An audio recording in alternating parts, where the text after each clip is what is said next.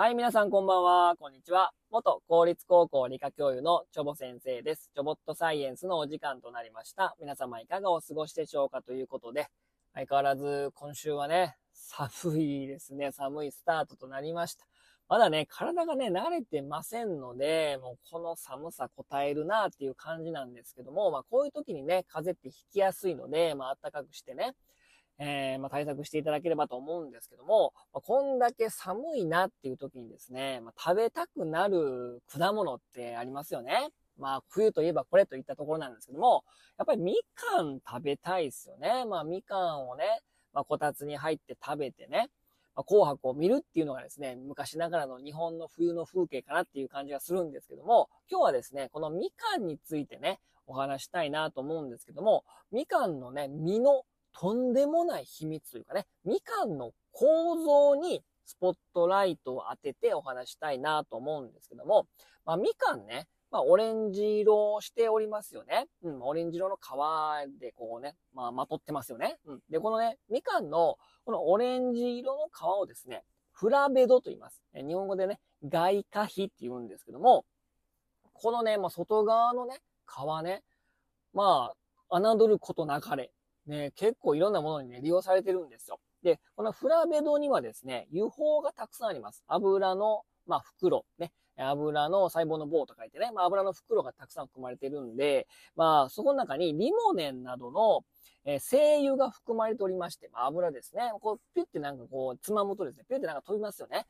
このリモネンが含まれていて、まあ、特有のね、まあ、匂い。香りを持っております。はい。で、それでまあ、柑橘系のいい匂いするなっていう感じなんですけども、このね、リモネンはですね、洗剤の成分としても、まあ、非常に使われておりまして、なんか通販番組とかね、まあ、汚れ落としますよみたいな、そういった製品の、中に、この、オレンジの何々配合みたいなね、まあ、ことを聞いたことある方もいらっしゃると思うんですけど、このリモネンがですね、非常に油汚れをね、まあ、除去する、まあ、非常にそういった特有のね、反応しますので、まあ、よく掃除用具とかです。とかに使われておるということですね。で、みかんの皮をですね、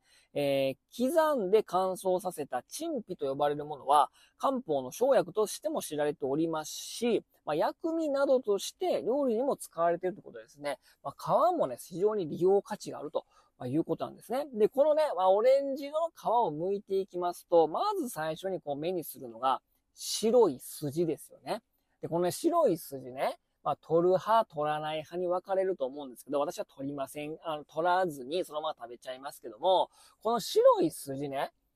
これなんだみたいなこと思いません？うん。で、このね、まず剥いて、目にする白い筋をですね、アルベドって言います。日本語で中華皮って言うんですけども、このね、侮ることなかれ。アルベドにはですね、ビタミン P が豊富に含まれてるんですよ。で、このビタミン P のうちの、特にね、ヘスペリジンって呼ばれるものが、みかん由来のポリフェノールで、健康維持のための栄養素として、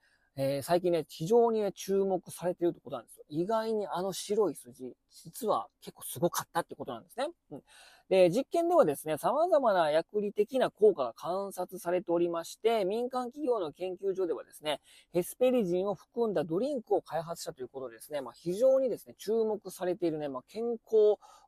成分っていう感じでですね、まあ、注目されているわけなんですね。で、そもそもね、この白い筋なんなん？アルベドの正体なんなんって話なんですけど、これですね、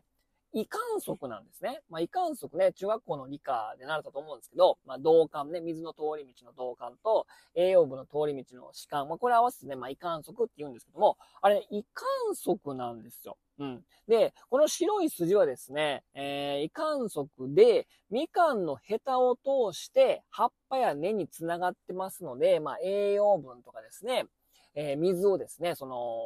果汁の中というかね、そのみかんの中にまで送り込んでですね、こう成長していくということですね。うん。あれね、維管束なんですよ。だからね、筋はね、維管束だったってことなんですよ。その維管束にヘスペリジンっていうね、ポリフェノールが含まれていると、もうこれすごいよねということで、まあ、ぜひね、まあ、確かにね、口に引っかかるしね、なんかちょっとあんまりね、いいイメージじゃないかもしれませんけども、まあ、健康食品と思って食べればね、まあいいですから、まあ取らずに食べる方がですね、まあいいかなっていう感じはしてるんですけども。で、まあ、白い筋出てきました。まあ取る方もいらっしゃると思います。で、みかんって、一個一個一粒一粒小分けにできますよね。うん。で、このまあ小分けにできるんだけど、この小分けにできるその部分っていうのは上納っていうんですね。うん。で、さっきのこのアルベド、さっきのその異管束ね、この上納に、まあ小袋に繋がってるんですよ。うん。で、そこからね、まあ、栄養分をその果汁の中に、どんどんどんその、上納の中にね、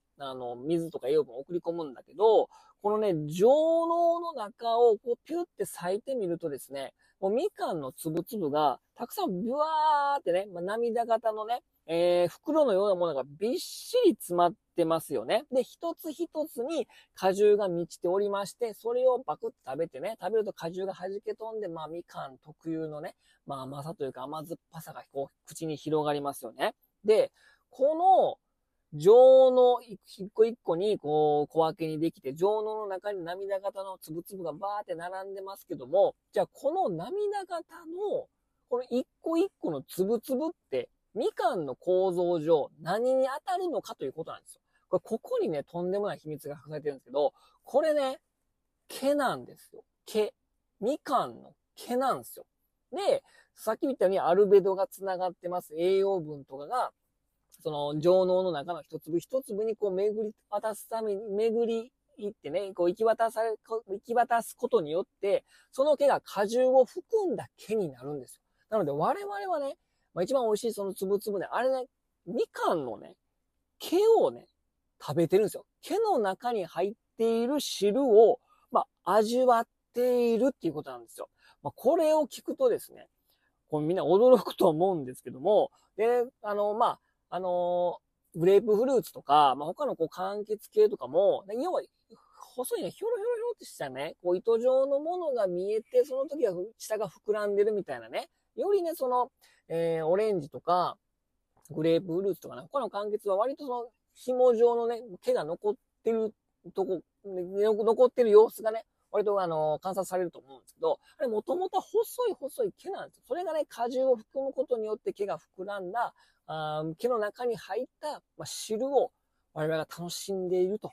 いうことなんでございますね。ということでね。まあ、実は毛なんだということなんですね。ということで、もそれ聞くとね、ちょっとみんなびっくりすると思うんですけども、まあ、それ以外にもね、まあ、外側のフラベドもアルベドもね、まあ、非常に利用価値がありますし、そもそも果汁がまあ、美味しいですから、まあ、それでまあ、幸せな気分になりますしね、そもそも毛が膨らんで果汁になっている毛を我々は楽しんでいると。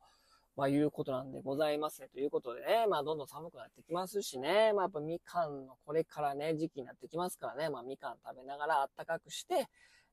まあ風邪に備えると。ね、まあ感染症また流行っておりますからね、まあみかん効果でですね、まあそれを吹き飛ばすぐらいですね、まあみかんをしっかり食べていただきたいなというふうに思っております。ということで、今日はこの辺にしたいと思います。それでは皆さんさよなら、バイバイ。